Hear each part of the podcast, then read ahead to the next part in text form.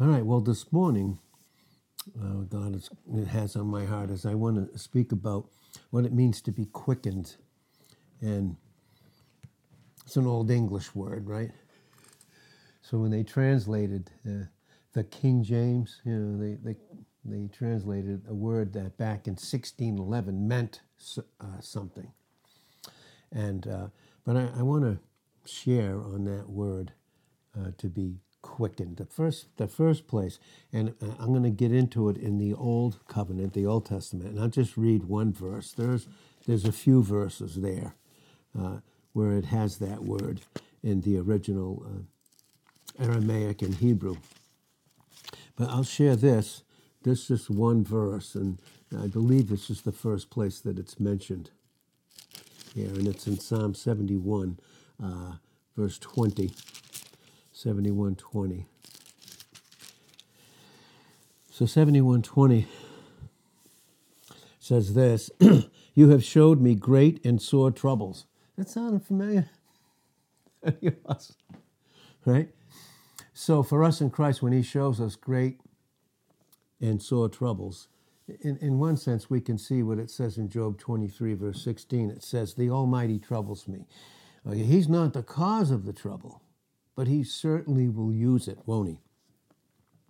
You have showed me great and sore troubles. Okay? You, which has shown me great and sore troubles, will quicken me again. Isn't that awesome? So we know that God allows those troubles in our life, right, that aren't from Him, but that He'll use so He can bring us to a place where He can quicken us. So quicken me what? Again. How many times do we have to be quickened again and again and again? How many times?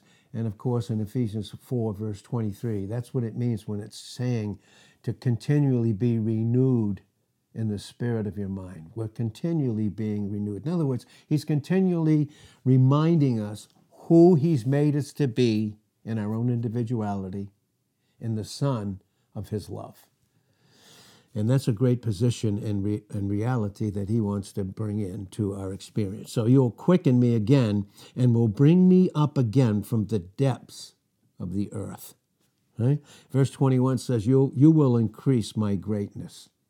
Isn't that awesome? Now, we, for us as the church, this, these things he's speaking, of course, in the original and to the types he's speaking to the nation of Israel.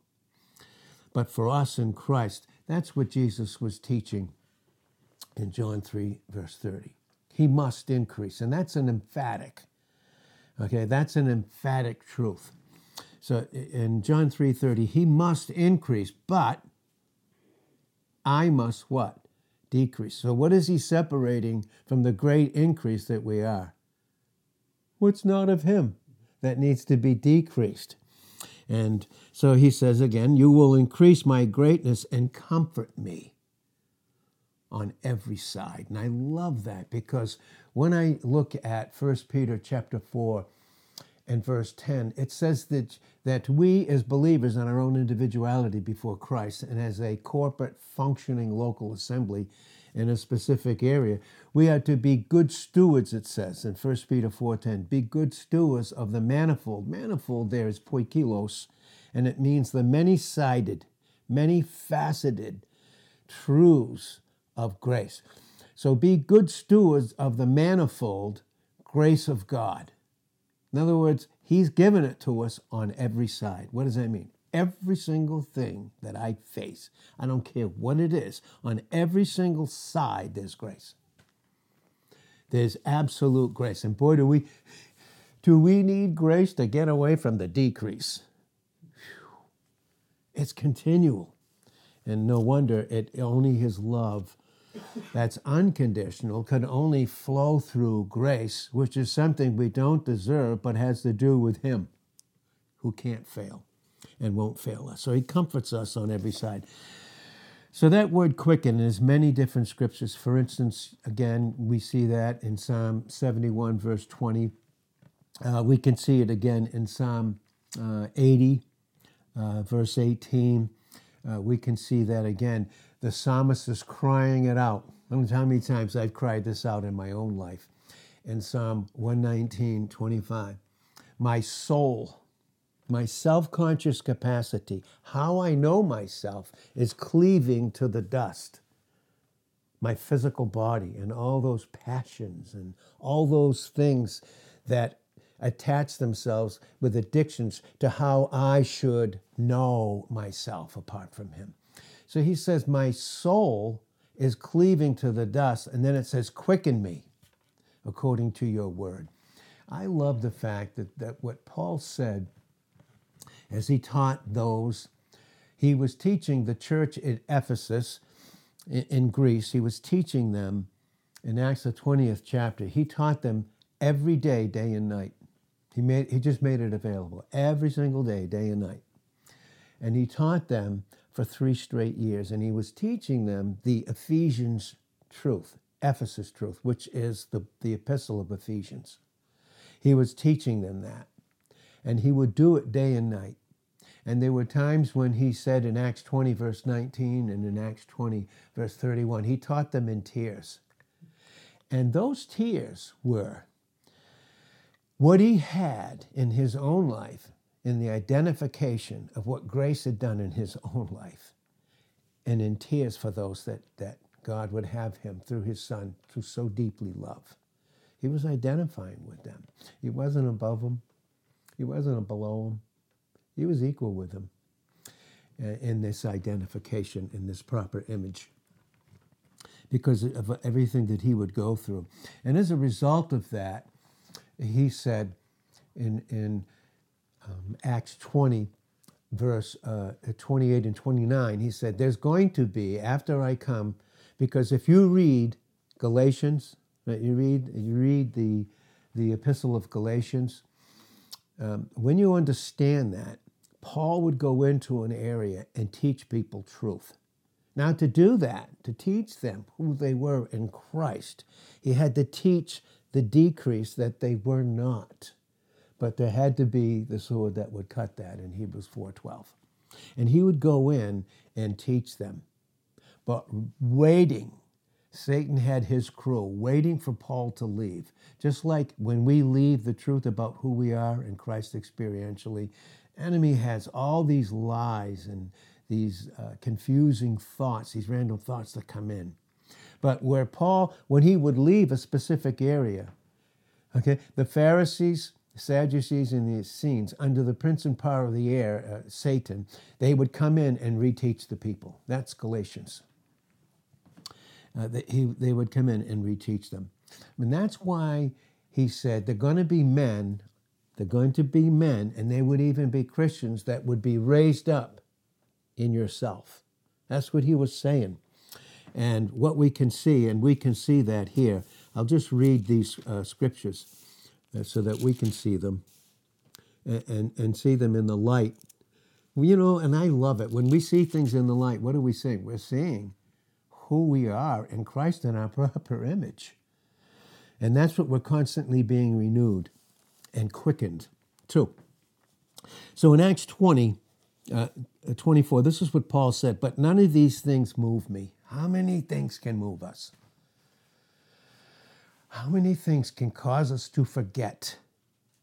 You know, to forget God. And when we do, when we forget God, and we can through familiarity, we'll forget who we are, we'll be familiar with ourselves, and then familiar with others. But this is what Paul said, but none of these things move me. Oh, how the enemy would do so much to try and move him from the place where God had placed him to do what, what Christ, through the power of the Holy Spirit, would do through him towards those sheep that were Christ, that he so deeply loved, that Christ loved in Paul. And he said this, but none of these things move me, neither count I my life, what? Dear unto what?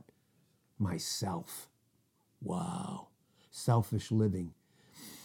So that I might finish my course with joy, and the ministry which I have received of the Lord. You see, you don't go to a ministry, you have one. okay? The ministry which I have received, and if he received it, how did he receive it? It was through pure grace. In 1 Corinthians 15, 9 and 10, it certainly was. I have received of, so what he received was of the very nature and character and essence of who Christ is, just like us. I've received of the Lord to testify as a witness with a testimony the gospel of what? The grace of God. And now behold, I know that you all, among whom I have gone preaching the kingdom of God, will see my face no more. Wherefore I take you to record this day that I am pure from the blood of all. I'm pure because I, I functioned in what Christ had me to do unto his grace, unto his headship, unto his the authority of his love.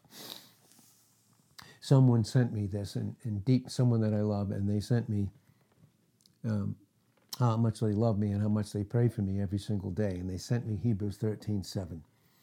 And this is what Hebrews 13 7 says. And I, I uh, and I, and I want to get to in a in a in a good way, you know, not in a correcting way, uh, uh, like I think I'm something, and I have I have like this superior knowledge. So interesting, you know, everything and everything that Christ gave Paul in the most amazing way was all of ours, and it's not any different. But he wrote, he sent this individual sent me Hebrews 13, 7. It says this: Remember them that have the rule over you. Now that's not a good translation, is it? No, because the, the proper word is guide. So those that have gifts, like pastors and teachers, in Ephesians 4:11, they're guides that lead you to the headship of Christ in your own individuality. Christ is the authority, not the gift, not the gifted man, it's Christ. He said, "But I want you to remember them. Remember them which which have the rule, which guide you, who have spoken unto you the word of God. Now you see where it says the word, who is the word of God in John 1 1? It's Christ. That's what he's teaching here. Holy Spirit's teaching us. Remember those that guided you to, G- to the Lord Jesus Christ, whose dependence, whose faith, whose absolute dependence continually follow, considering the end of their lifestyle, their absolute lifestyle. Now, when this was written, with, with the individual, I was, and I thought it was so cute because when you study this in this context, these are the ones that God has taken home. That He did use them in their life, but He took them home. And I'm like, I ain't dead yet. Know, sometimes I feel like I am. I'll tell you that. But it should have been Hebrews 13, 17. And this is what I agree. It says, Obey them that have the what? That are guides over you. Okay? They're not controlling you. They're not trying to control you. They're not trying to make you their disciples. Obey them that have that are guides over you and submit yourself, for they watch for your souls as they that must give account, that they may do it with joy and not with grief, for that is unprofitable for you. And I'm not going to go into the original in that right now, the way that you know that, that, that we could right now. But what, what he's teaching here, what he's teaching here is, is in the way that we had this taught, okay, and I'm laughing because I don't know anything like I know either. I mean, I need to, you know, like we came to the end of specific truths, right? We don't need to know them and be continuously taught. oh, yes, we do. But the way that that was taught was, was that when the believer would appear at the Bema seat, they would be the pastor with them, with Christ in this room.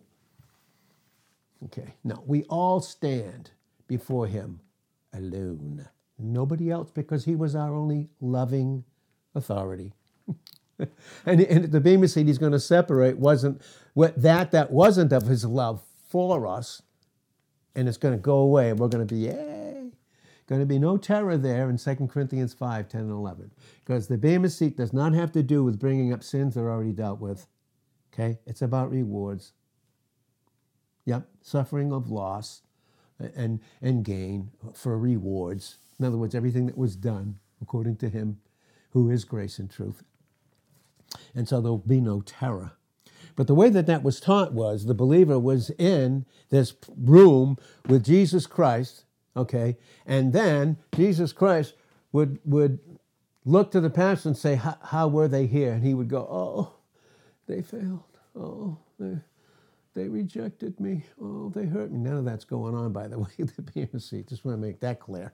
Okay. None of that. Okay. And then the pastor would groan because, oh, they were going to lose it. It's not even what it was saying, it's the reverse. It's the reverse. Did the pastor fail? And if he did, it was unprofitable for them. He's groaning in his privacy before the Lord. Take it very serious.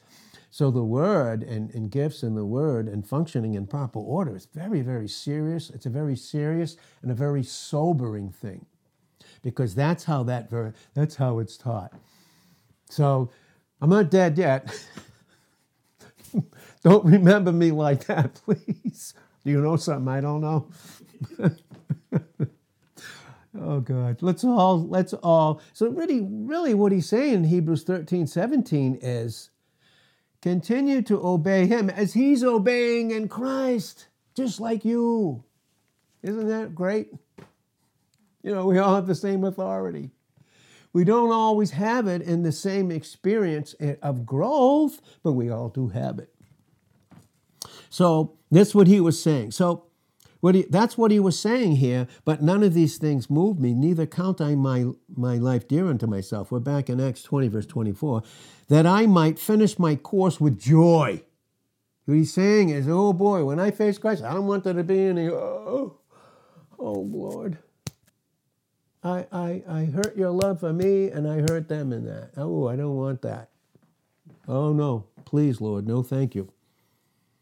Nope. With joy in the ministry which I've received the Lord to testify the gospel of what? The grace of God. Now, behold, I know that you you all whom I have gone preaching the kingdom, the ruler, the right, the uh, the guiding, the, the who, he who is the king. You know, if you got a kingdom, you got to have a king. How many kings you have in, a, in one specific kingdom?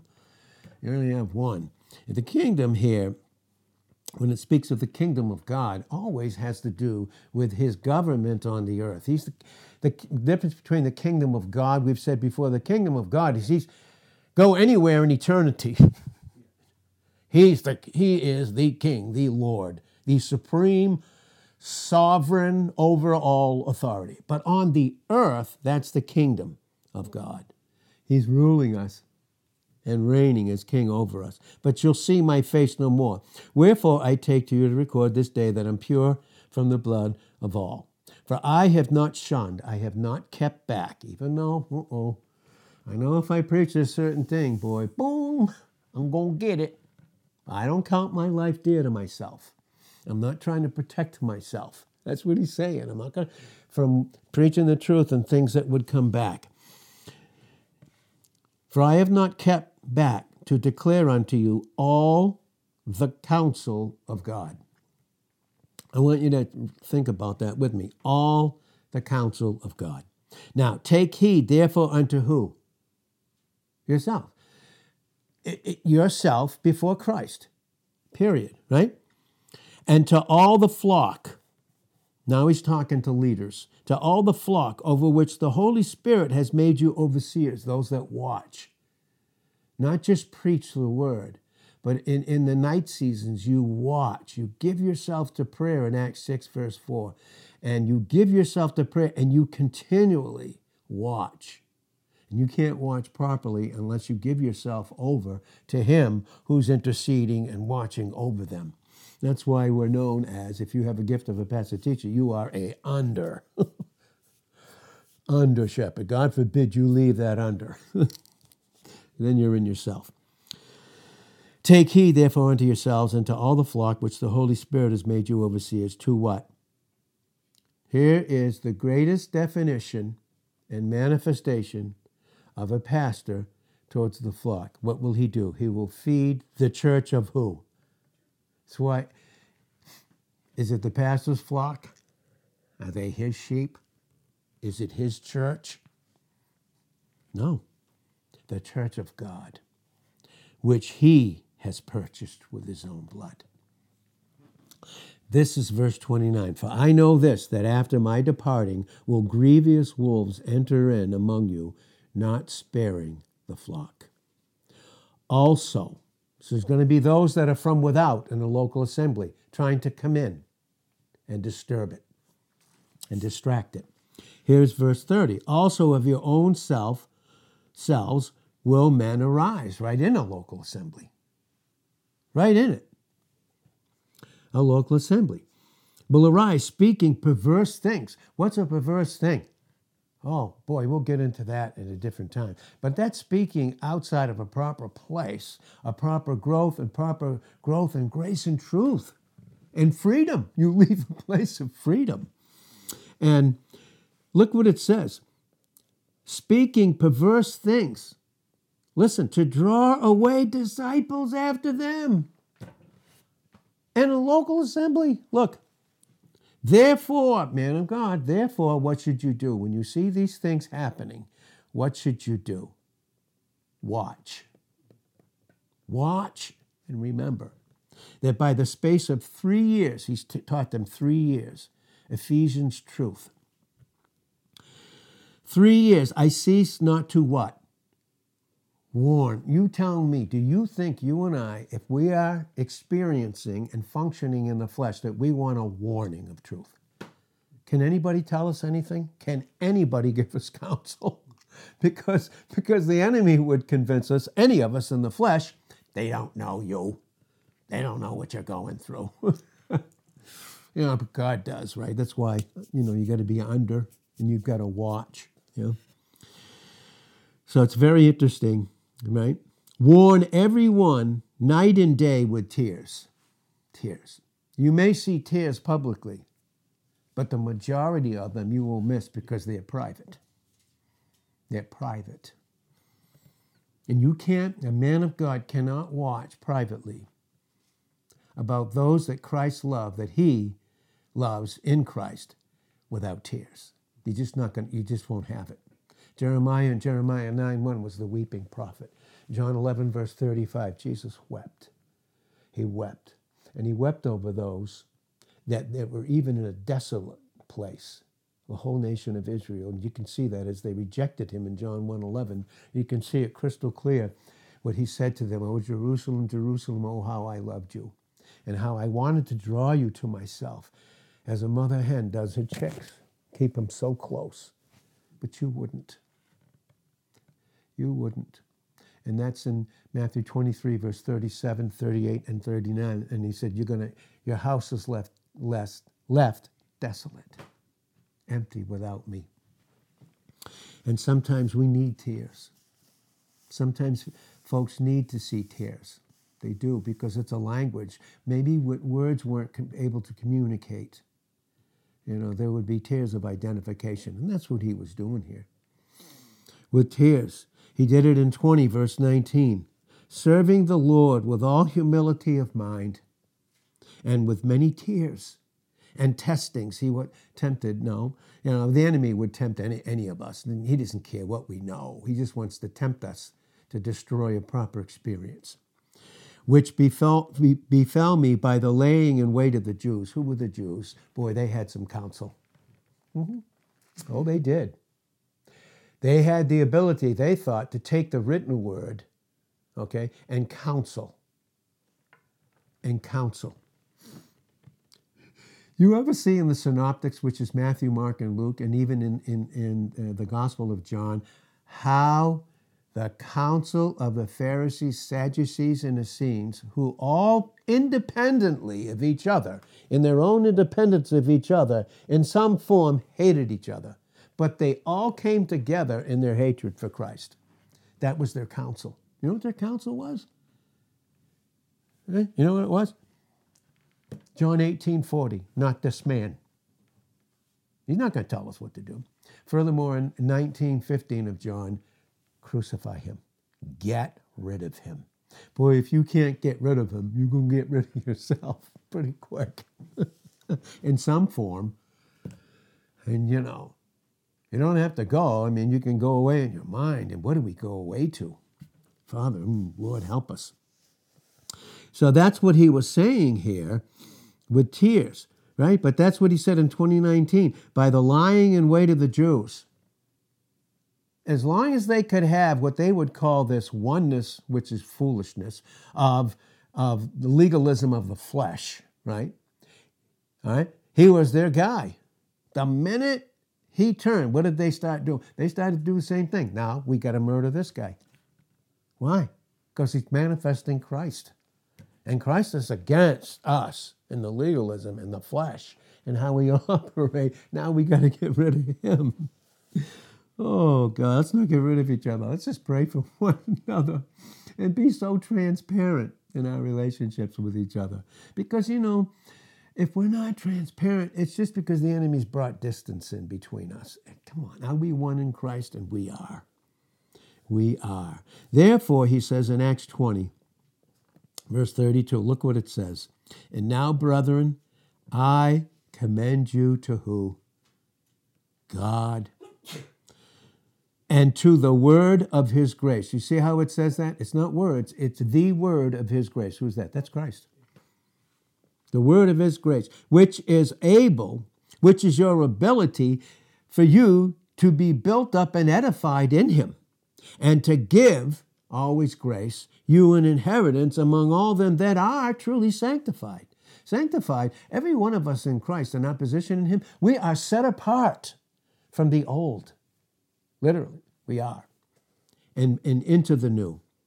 And that's what it says here. The word, the word commend is, is quite a thing, and I'm not going to get into it because I want to get into to quicken, get back to quicken. And we'll get into that at, at a different time. But here again, here again, we see the reality, the reality of being quickened. Because what are we being quickened in? A proper image, a proper identification. And so in Romans, we see this. And you follow follow through Romans, and I'll just read it, and then we'll we'll get back into uh, the Hebrew uh, word of what it means to be quickened or quickened, and then in Romans, the eighth chapter, in the eleventh verse, uh, we're going to see what it means uh, to be quickened and what that means for us today in a language that doesn't change, by the way. That's why I use, I love to use the language of the Bible. Okay, that's why I love to use it. The language of the Bible. Certain words we use today, I mean, I don't even understand them. I don't have an understanding because I'm not supposed to think outside the scriptures towards myself or anybody else. I would recommend a dictionary just for English words, the 1828 dictionary because that guy, Noah Webster, was a polyglot. That guy had understanding and a depth of a multitude of languages, all kinds of languages, because that was his gift. And certain words that we use today, they're not even in there. And if they're not, do they have meaning, proper meaning? And they don't. They don't. Watch. This is Romans 8, verse 1. There is therefore now no condemnation to them which are in Christ Jesus. That's position. The rest of the verse, again, is not in the original. For the law of the Spirit of life, what is the law of the Spirit of life? Who we are in Christ Jesus. Has made me free from the law of sin and death. What's the law of sin and death? It's the flesh that's in the believer in Romans 8, verse 9. That's in us, but we're not of. we're of Christ, proper image. Verse 3 For what the law could not do, in that it was weak through the flesh. What's that mean?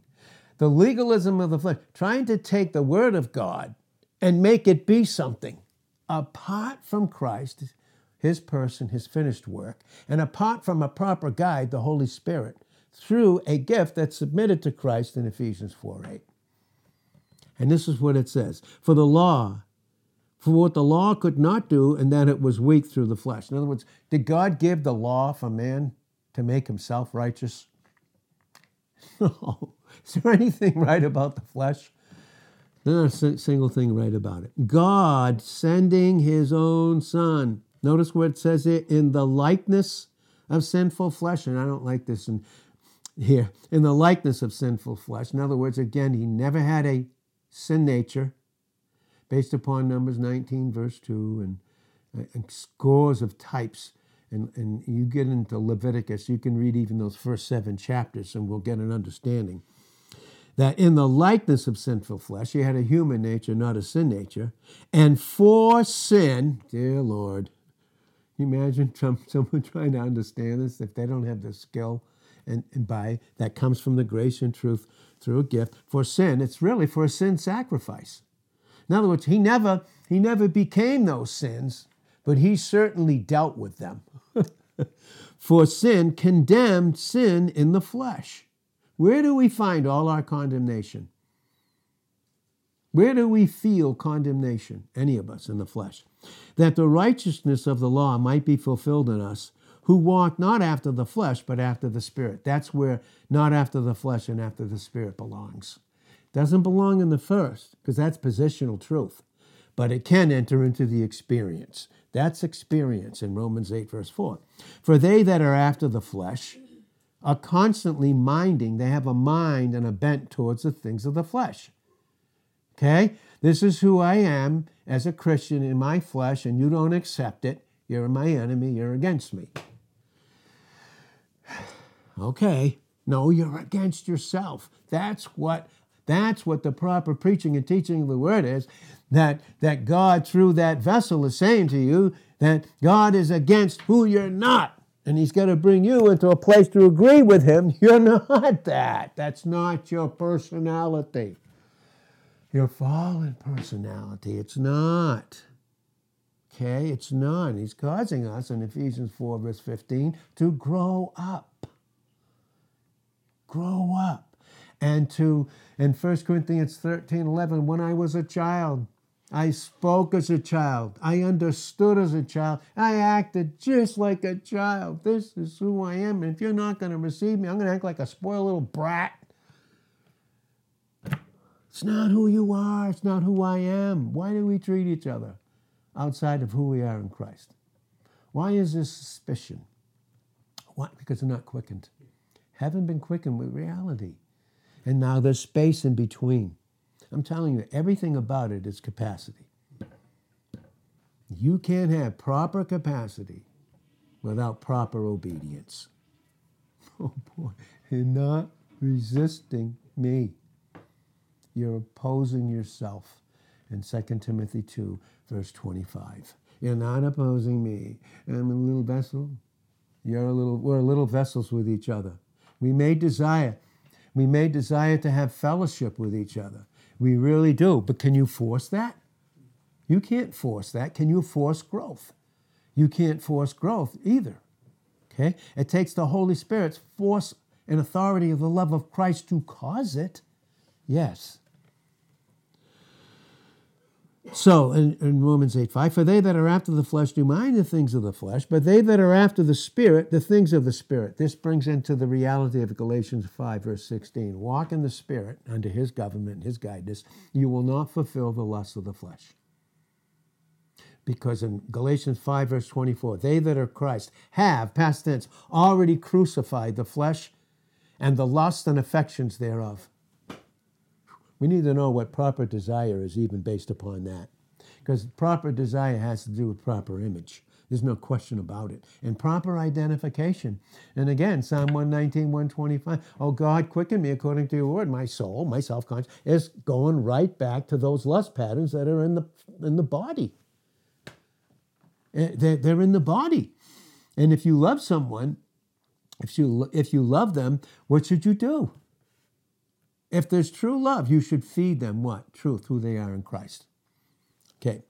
And even when they reject it, should it stop? Okay.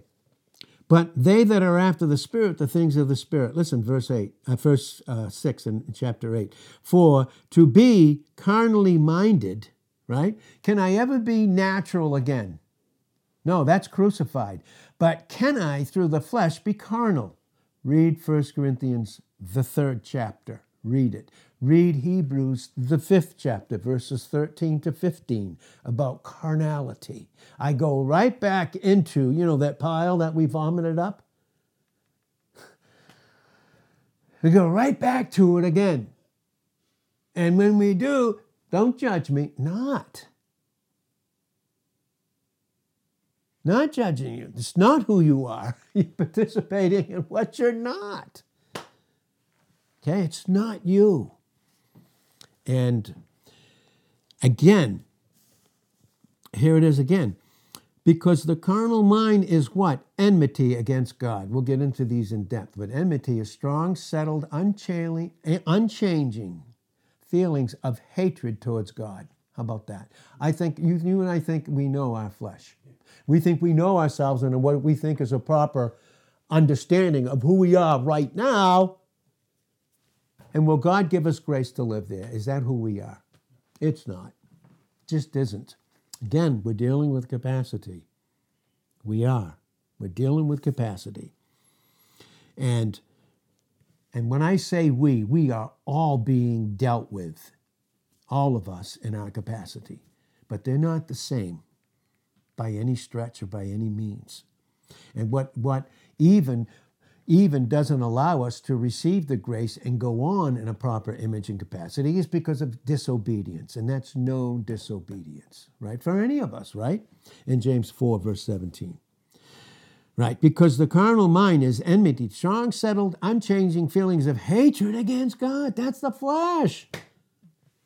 For it is not subject to the law of God. What's the law of God?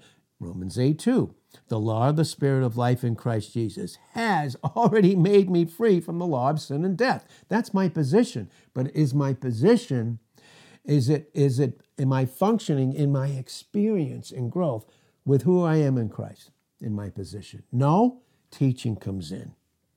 I can either resist it, they don't understand me, they don't know. Okay. you think so? And uh, again, for it is not subject to the law of God. Listen, neither indeed can be.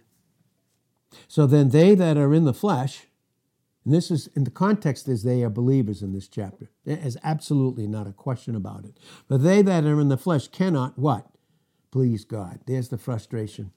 There's the irritation. There's the things that, you know, you know, back again in Romans the seventh chapter. Romans the seventh chapter was uh, verse 13 in Romans 7 was that which is good made death unto me? God forbid. But sin, that it might appear sin, working death in me by that which is good. you think that could be the preaching of the truth? Th- and thinking it's against me? That sin by the commandment might be exceedingly what? Exceeding sinful. What is he teaching? It's not what you're doing that's evil, it's your sin nature. That's evil, period. Genesis 6 5. Genesis 8, verse 21. But the evil that we may be experiencing and functioning in is not how God sees us. It is not who we are. Ah. Boy, am I glad for that personally.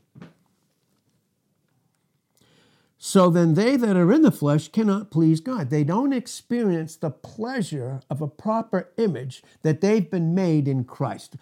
That's what Jesus was saying in John 8 29 and Romans 15 3. I always do those things that please him. Who's the only one that pleased him? The only one that ever fulfilled his will in John 4, verse 34. And he did that on Calvary. And on Calvary in John 19, 30, he finished the work, which means he separated me in Galatians 6, verse 14. He, he cruci- you know this? He crucified the world, everything about the world, everything, everything about the world, he crucified it to the believer. And then he crucified them. That's what it says. And God forbids that we glory in either. What?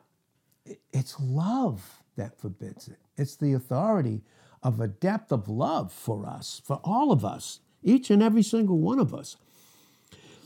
But look at verse 9. Here's our reality.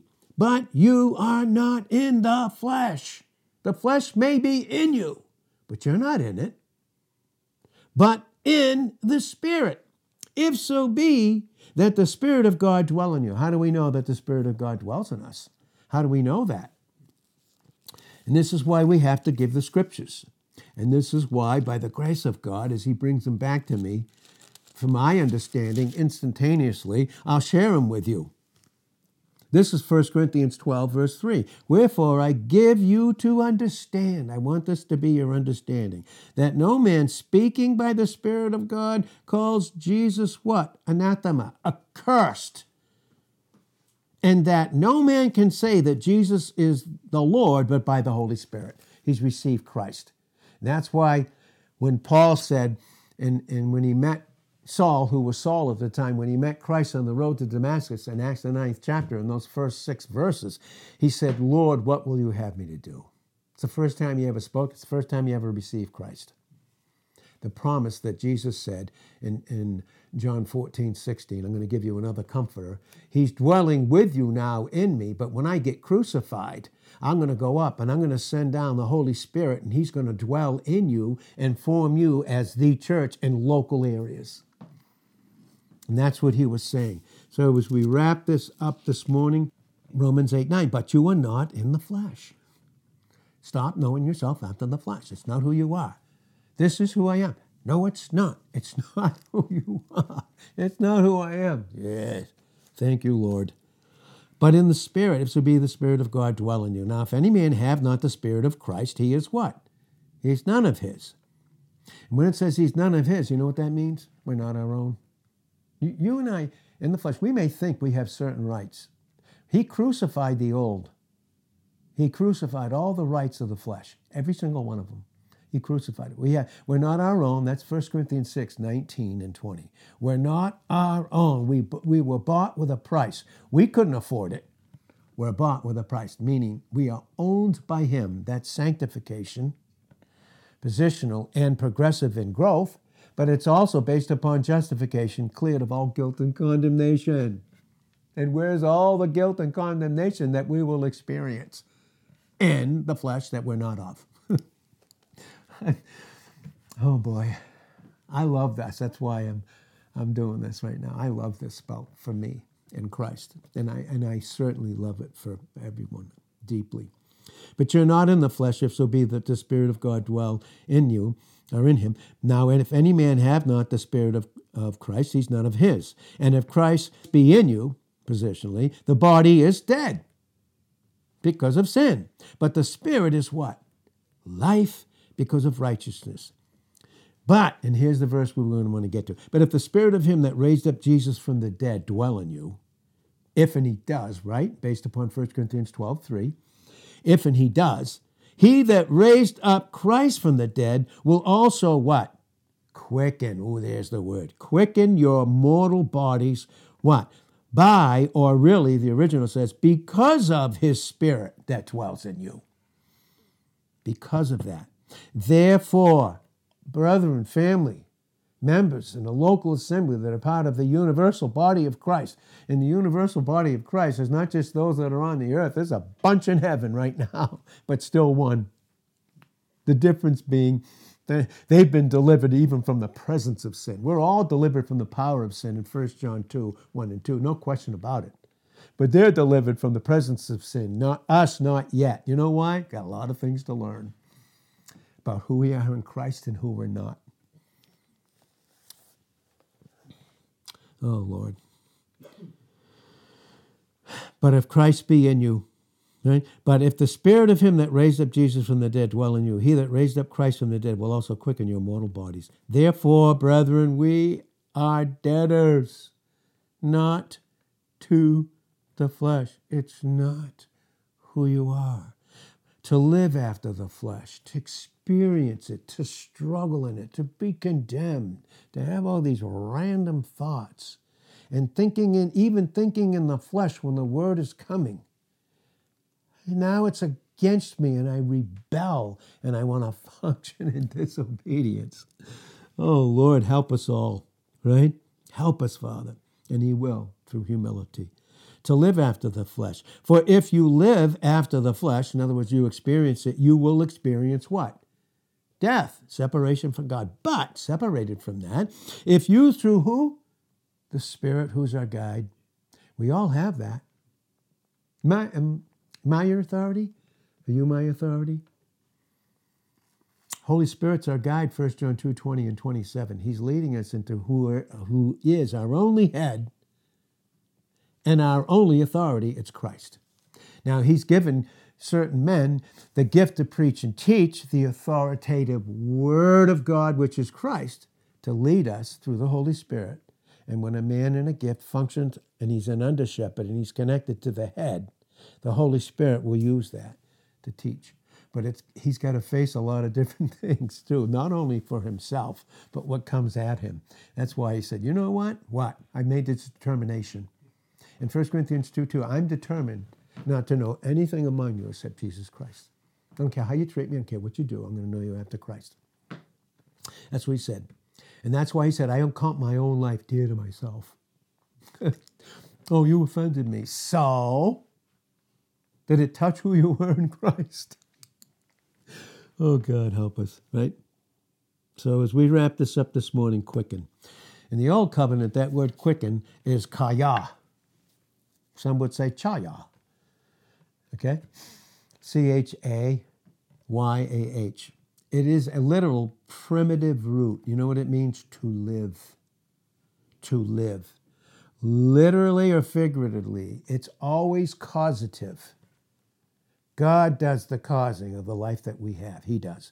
Not legalism, not flesh, not left up to us. It's causative. It's in the causative stem in the Hebrew, and sometime in the future we'll get into that because it'll help us to understand, even when we read certain portions of the Old Covenant, what they mean in types. Uh, it's the causative, it means to revive. He's reviving us again. As the church in Ephesians 4.27 needs to be renewed in the spirit of your mind. Right? And look what it means. To nourish. To nourish. How does God nourish us? Could we be nourished properly if he didn't lovingly chasten us? We wouldn't be nourished properly. Nourish to nourish up, right? Isn't it incredible when we think about it? Oh boy, to recover. He's constantly recovering us from a bad image, from a lie, and bringing us into proper image. Thereby we have fellowship. Because can two walk together except they be agreed? Amos 3 3. We can't. So this is, again, it means to save, to deliver, and as a result, to be whole. I, is everything about who I am in Christ brand new in 2 Corinthians 5.17 in my proper image. That's position. He's working it into our experience. Through what? Receiving the truth and instantly obeying it. Now, do we all do that instantly? No, but we're growing. Babes, young men, spiritual dads. So this literally means to live. In all these places. In Psalm uh, 71, verse 20, we said, I believe it's Psalm 80, uh, verse 18, and we said it in Psalm 119, verse 25. It's again in Psalm 119, uh, 37 and 40, and in Psalm 88, quicken, 107, and a bunch of other places. That word quicken, kaya, yeah, proper image. And it's always in the intensive form, and it's a verb. And what does a verb do? It expresses action, the action of his love. he's created us in our position brand new, and now he's bringing it into our experience to, to bring us back to so that we can recover and experience the life that he sees us in in Christ. It means having life. The verb, which is the action of his love, always connote, connote this is your life. This is who you are. This is who you're not. Right? And it means to bring to life.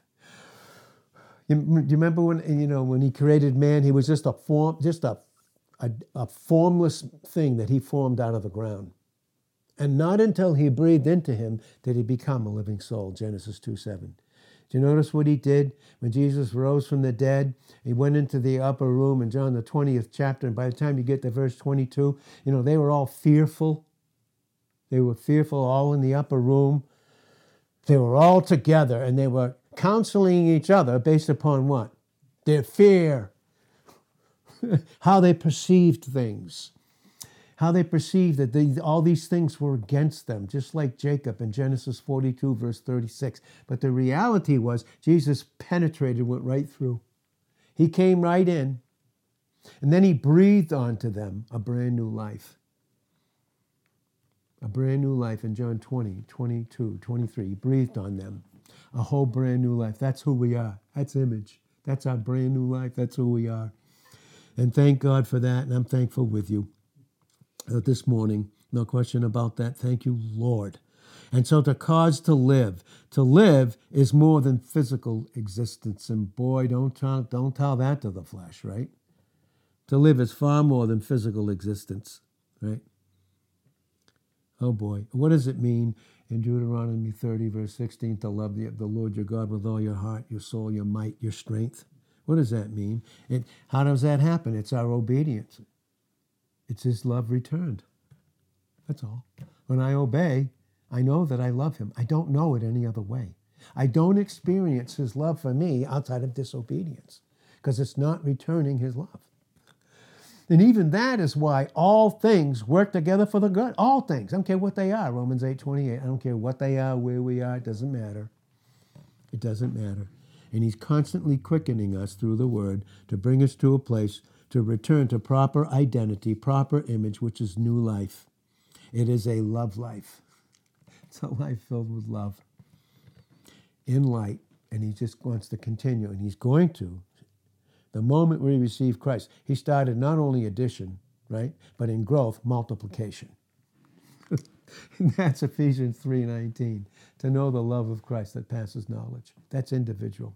That goes into Revelations 2 and verse 17. So as we close this morning, that word quicken is a beautiful word here, and we're going to get into it in detail, maybe throughout the week, as God would lead us. But we are quickened. We're uh, made alive. We've been brought out of a place of death, which is separation and distance from God, distance from a proper position, a proper image, a proper identity. And He's constantly doing that. He's not changing. He's not doing that. He's not changing it. Do you ever pray that? Oh Lord, please change this area in my life. No. He's causing us through growth, through obedience, through his love return, and an experiential reality that we're already dead to those things.